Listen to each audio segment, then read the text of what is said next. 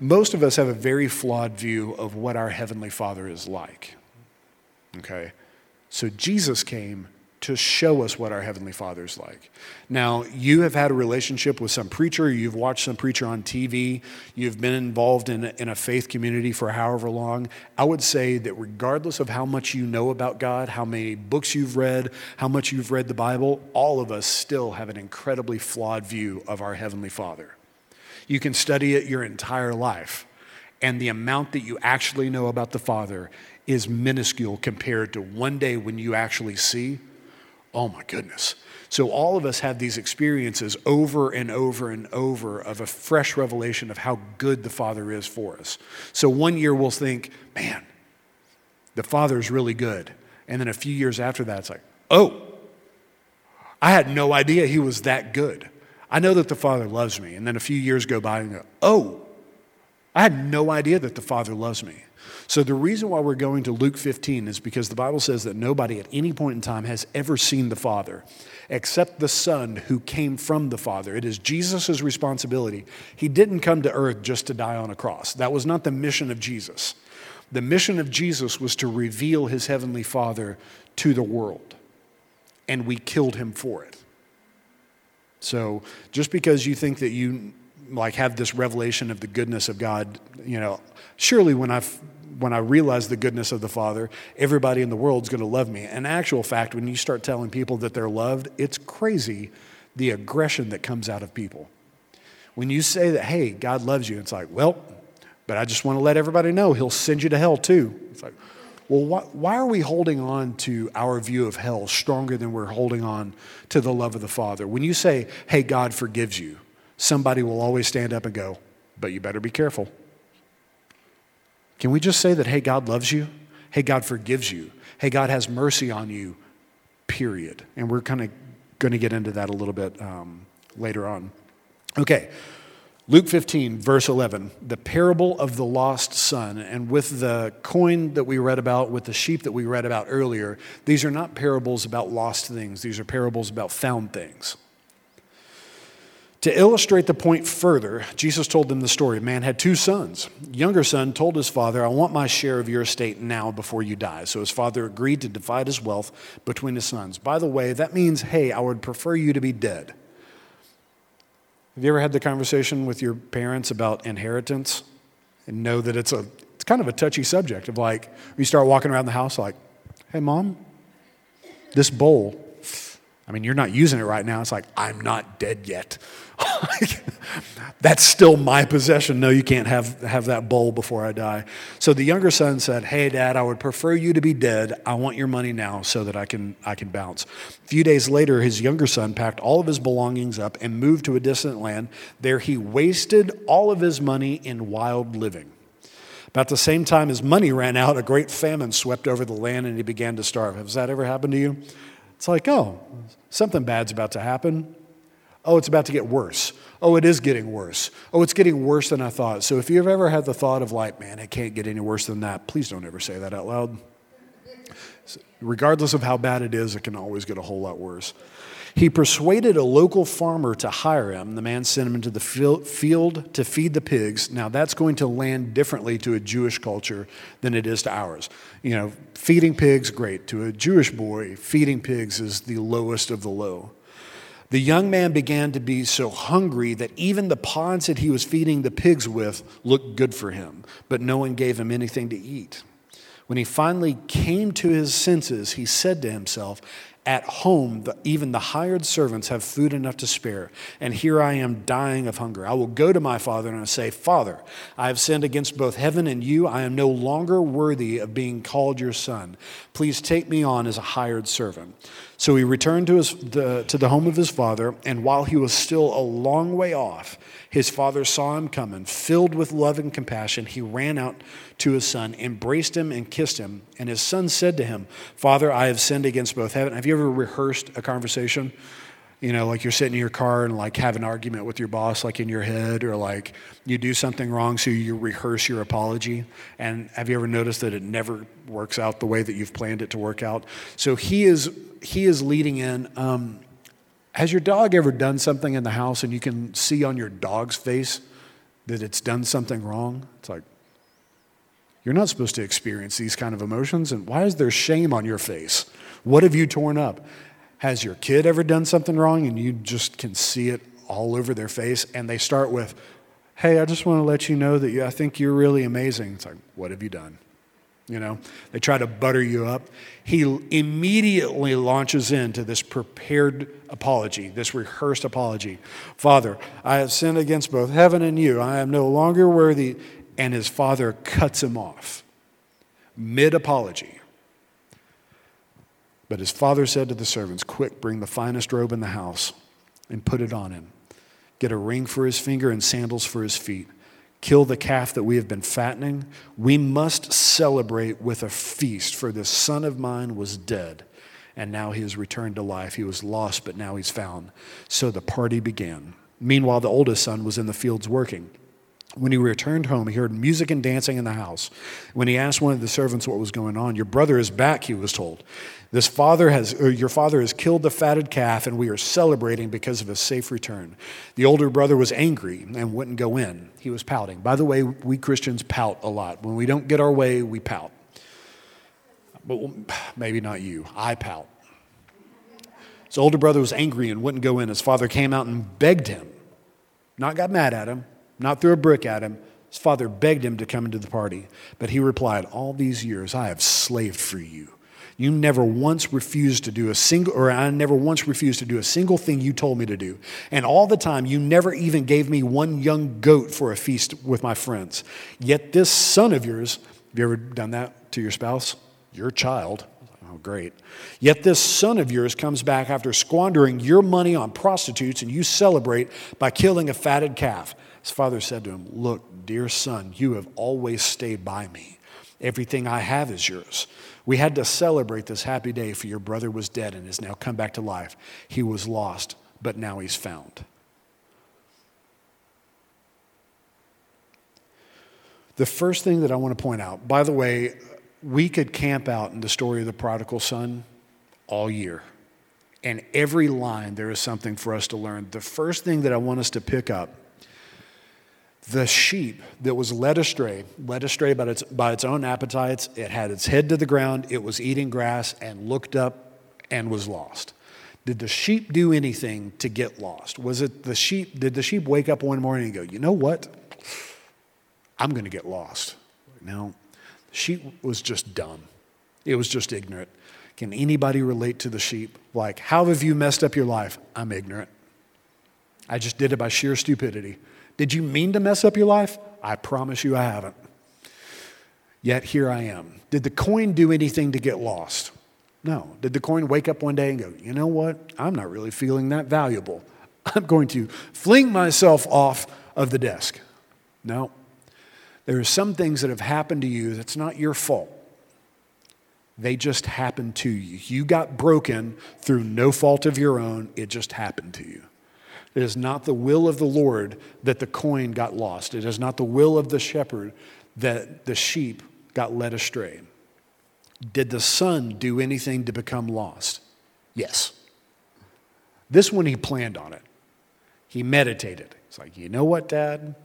I would love for you to go ahead and die so that I could have money. Why in the world did he need money? Because he was planning on what he was going to spend that money on.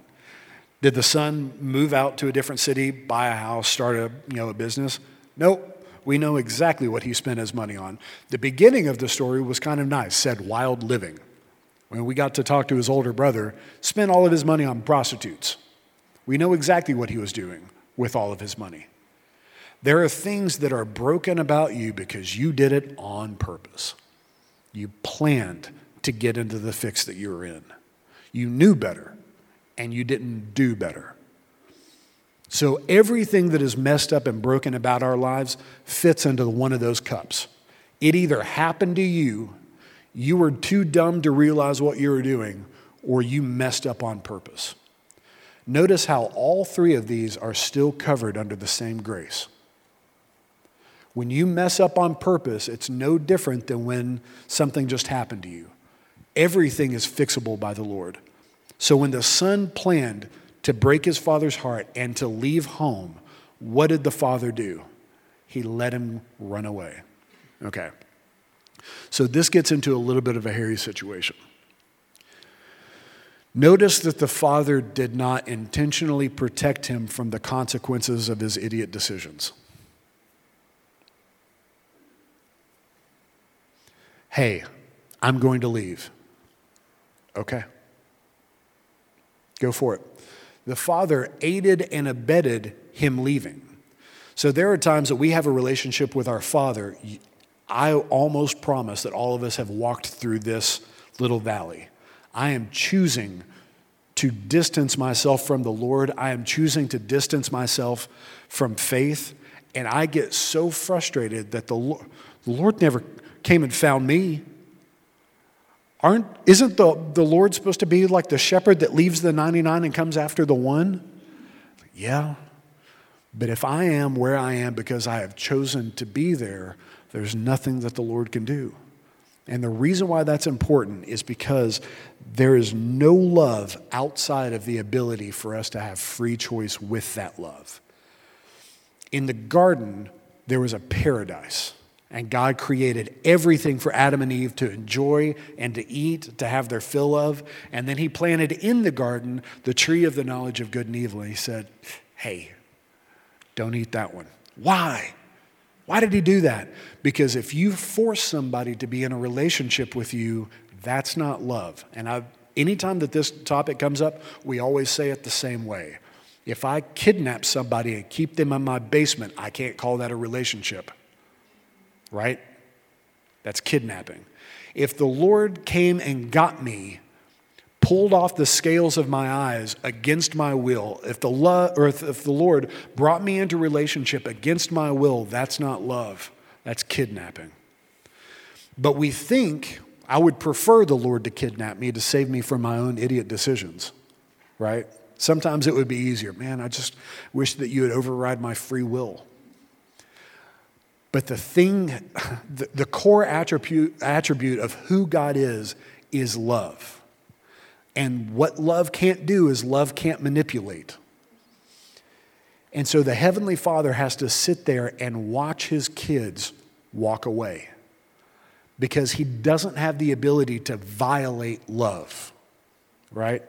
The justice in God, all, all of other or all of God's other attributes are not powerful enough for him to override his core attribute as that of love.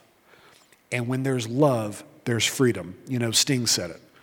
You know, if you love somebody, set them free. Free, free, set them. No Sting fans, great, awesome. It's just me.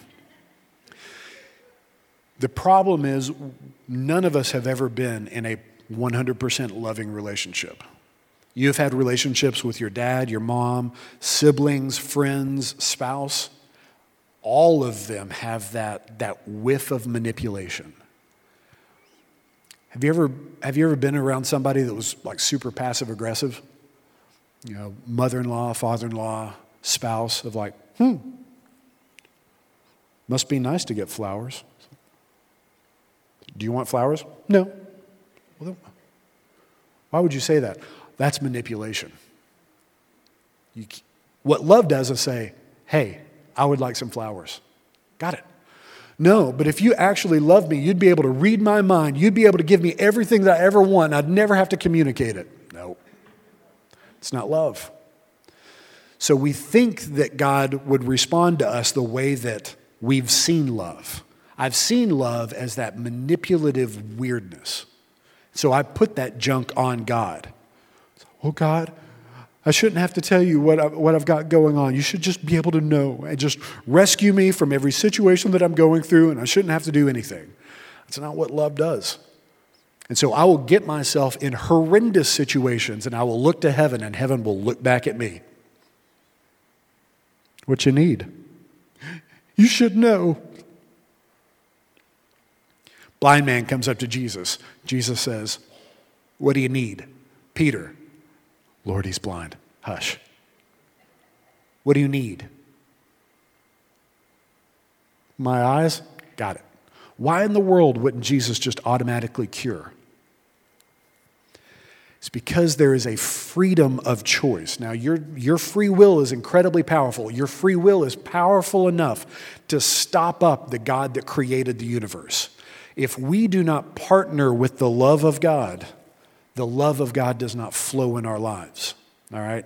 So the, the son got his inheritance and left, and the father watched him leave. If you ever want to walk away from faith, you have the ability to walk away from faith. If you ever want to walk away from the church, you have the ability to walk away from the church. If you want to walk away from your family, you have the ability to walk away from your family. And it's nobody else's job to manipulate you back into relationship. If we don't take the weight of our own decisions personally, all I'm ever going to do is be tossed around on everything. The government's doing this, Congress is doing this, the president is doing that. Who cares? Who cares? Well, I heard that the mark of the beast, who cares? We are powerful people, and it is about time that we stop letting life happen to us and start making decisions and start taking responsibility for the decisions that we make. Now, at the same time, did the coin do anything to become lost? No. Sometimes there are things that happen to you that are outside your control, but not everything that is going on in your life is outside of your control. Most of the situations that we find ourselves in are because we have walked away from the love of the Father intentionally, okay? So, with there, when there's love, there's freedom. That's the first thing that, that we need to get in our heads because if we don't get that in our heads, we will think God is a hateful being. Why would we think God is a hateful being? Christmas morning, there was a guy that loaded, regardless of whatever conspiracy theory you think, there was a guy that loaded explosives in an RV, drove it into Nashville, and blew it up. It's tremendous amount of destruction. Why? Because that man was incredibly powerful in the decisions that he made. Why in the world didn't an angel stop him from doing that? It's not what love does. But, but surely God loved the people that would be damaged by that. He does. But that love does not override free choice. Because we don't understand this, we manipulate the character attributes of God, and we start saying incredibly manipulative things on, hey, somebody in my family has cancer, and we will say, God has a plan. Yeah, and it doesn't involve cancer.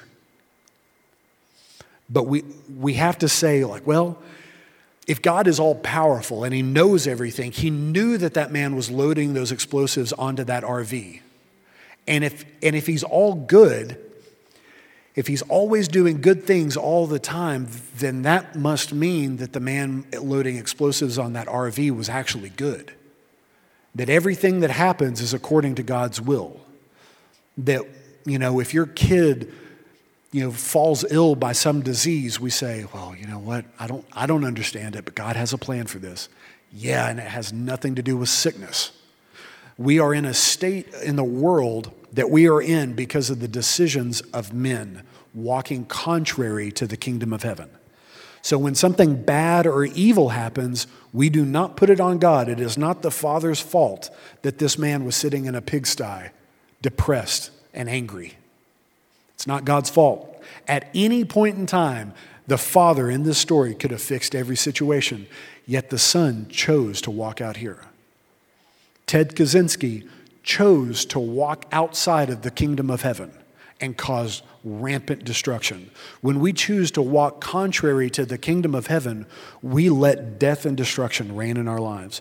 But even all of those choices, powerful though they may be, the gospel has the ability to fix all of it.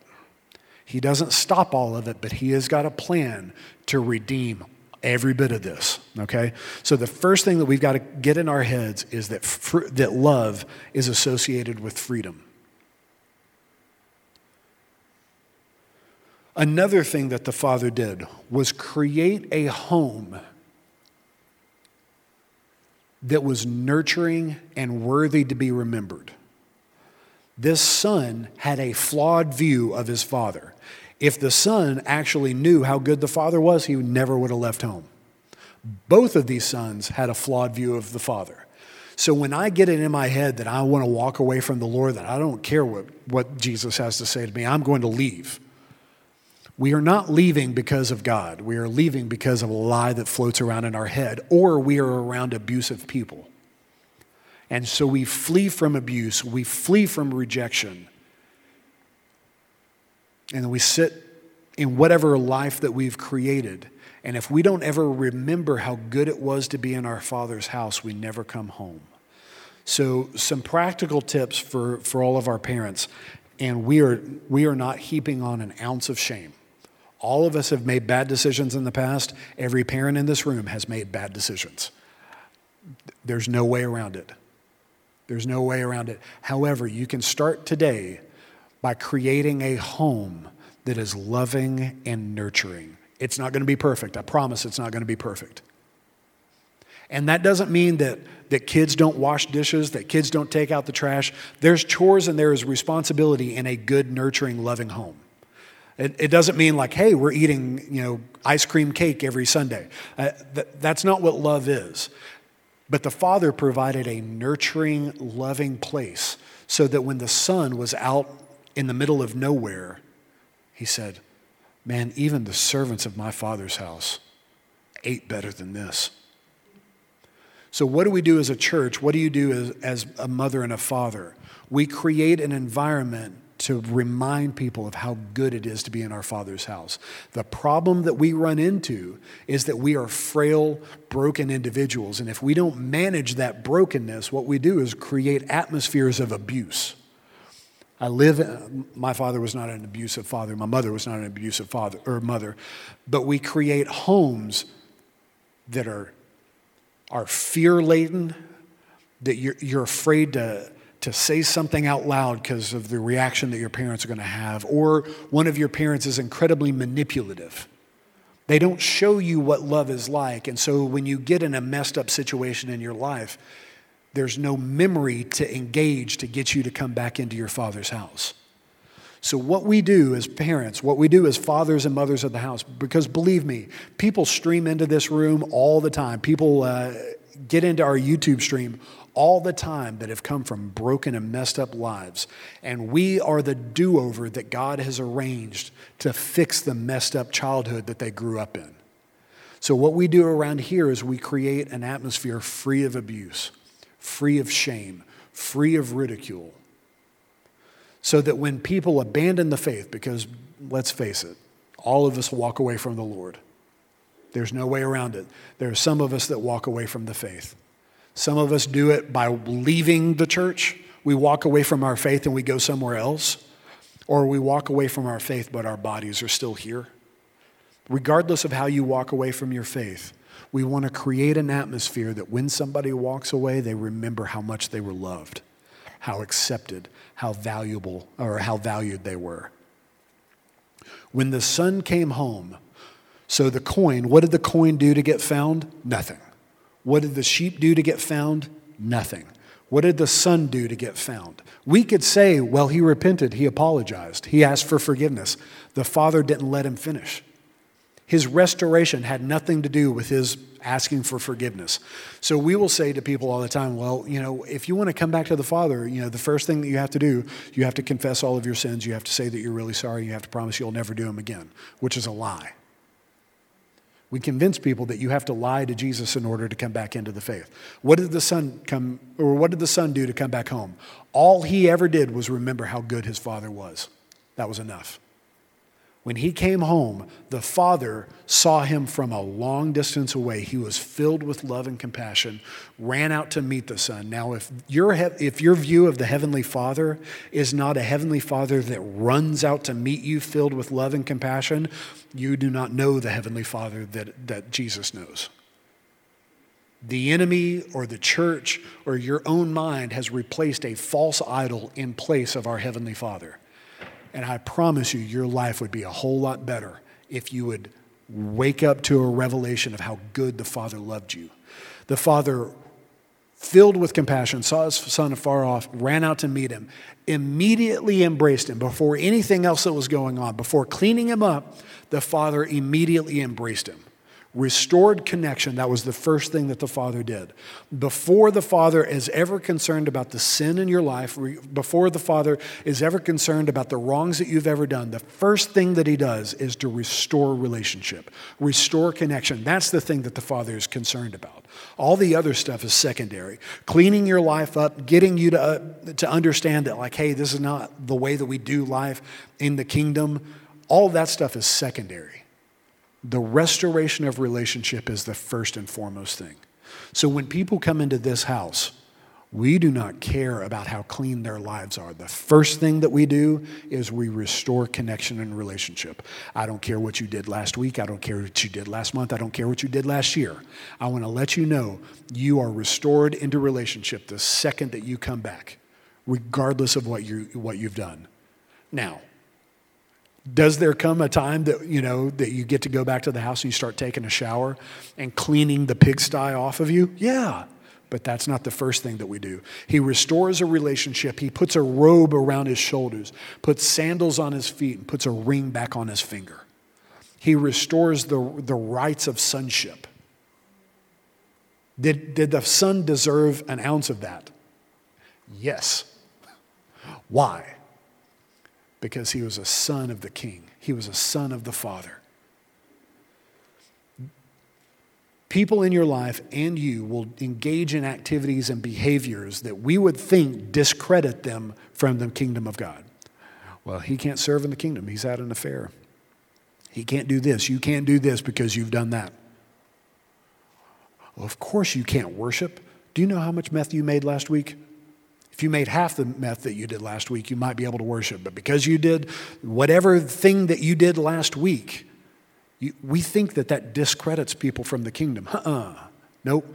The thing that credits you for the kingdom is your, your identity as a child of the king. Because if we think that the actions that we engage in discredit us from sonship or daughterhood, we actually think that, well, the thing that makes me worthy of that sonship or daughterhood is the things that I'm doing. If me sinning can knock me out, then me reading the Bible can bring me in. Me fasting can bring me in. Me sitting up very straight in service can bring me into sonship or daughterhood. Nope, has nothing to do with what you do, it's who you are. You were born into the family and there's nothing you can do about it. And if you think that you weren't born into the family, you were adopted into the family. Who cares, you know, if your parents believe the Lord? We are all these random lost sheep. We are all these random lost coins, but we didn't stay that way. We've been found. Every one of us goes through times where I would rather my dad be dead and I'm leaving the house. I'm going to waste my inheritance on wild living. There is always opportunity for you to come back home. I don't care how dark of a situation you ever get into, and people that are listening online, I don't care how dark of a place you're in. Remember how good it is to be in your father's house. And if you don't know a father that it was good to be in his house, please allow me to introduce you to somebody. If you are ever in, in way over your head and you don't have somebody to call, I need to introduce you to somebody that you can call. I am so sorry that you grew up in a household that you didn't experience the love of a father. We can change all that today. So, practically, how do we live our lives like that? The same thing that we learned about the coin, the same thing we learned about the sheep, is the same thing that we learned about this son that was lost that's, that's now found. Now, next week, we're going to have a little bit of a conversation about the older brother, because the older brother was just as lost as the younger brother. It's just his lostness looked like, you know, normal church folk. You know, I've been slaving all day in the house of the Lord, and the Lord's never thrown me a party. You shouldn't have a party either. We're going to do that next week. But all three of those the, the lamb, the coin, and the son are valued and loved and cared for by the Father. All three of those are celebrated by the Father if we do not establish the foundation in our faith that you are worthy of celebration and searching, we will never understand the other truths about Jesus. We will never understand the other truths about the kingdom of heaven. You, through no fault of your own, got put in a messed up situation. You because you're ignorant, got put in a messed up situation, and you, because of the decisions that you have made on purpose, got put in a messed up situation. Yet none of those situations had the ability to decrease your value. The coin, when it was found, did it lose value during its time of lostness? Nope. That coin still had the same value. If I find a silver dollar in my car, it is worth silver, it's worth a dollar, no matter how much gunk is on it. Now, that lamb to the shepherd, did it lose any of its value because it got led astray? No. We, we just saw the father respond to the son. Did the son lose an ounce of value because it spent time in a pigsty? Nope. If you don't understand that you are valuable, worthy enough for celebration, worthy enough of love from the, the king of the universe, we'll never get the rest of it nor will we treat other people in our lives the way that they need to be treated. Because if I don't know that I am loved, I don't have the ability to love anybody else. If I don't know what true love is, I, I give out manipulation. I give out passive aggressiveness. I give out abuse. But if I understand that I am valued and that I am loved, all of a sudden it fixes the flow in my life. So let's go ahead and stand up, and we'll talk about the older son next week. I want you to put a hand on your chest, right over your heart. If you can calm down just enough to be able to feel your heartbeat. That little thing that's pumping away to keep you alive has been through a rough valley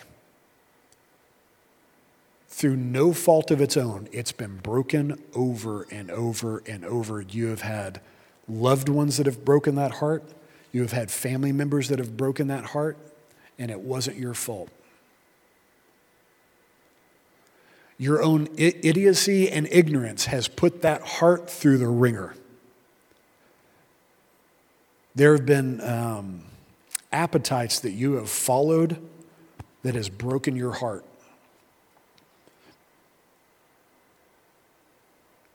And we have all made decisions that I don't know that, that we intended the consequences, but I have made choices that have broken my own heart. That little thing that's fluttering away to keep you alive has been through a wringer, but I promise Jesus has the ability to heal every bit of that. And like I said, the, the first Sunday of the month, you can't get taught what the love of the Father is. You have to experience it for yourself. Because you read Romeo and Juliet does not make you an expert in love. You have to experience it for yourself. I can't do it for you. The person sitting to the left and the right can't do it for you. This thing has to be healed by Jesus himself. A teaching message, you know, won't fix it. Having somebody pray for you is not going to fix the brokenness in, the, in this heart. Jesus himself has to fix it. He's the healer. So I just want you to whisper, Jesus, will you heal my heart? If you've never been able to believe that your Heavenly Father values you, loves you, celebrates you, comes running after you,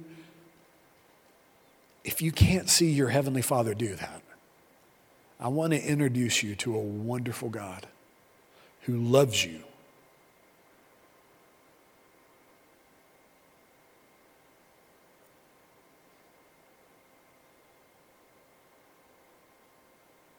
You risk nothing by just saying, Hey, I would love to meet that God.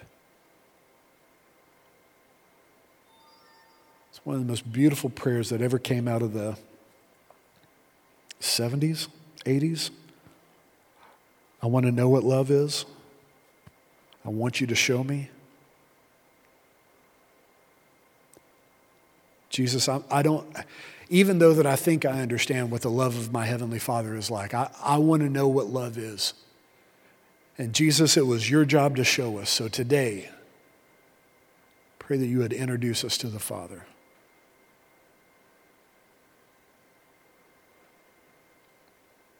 If you've got things that, that need to be cleaned off of your life, we can worry about that later.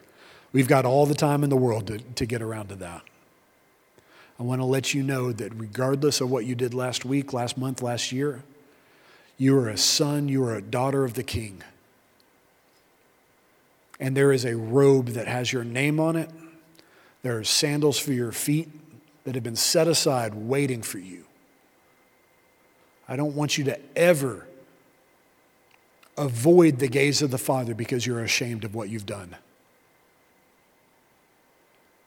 He is the only solution. He's the only one that has the ability to fix it.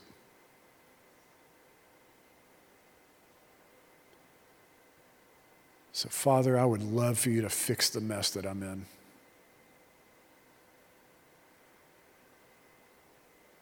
When we wake up to how well the Father loves us, it is no longer a struggle for us to love other people well.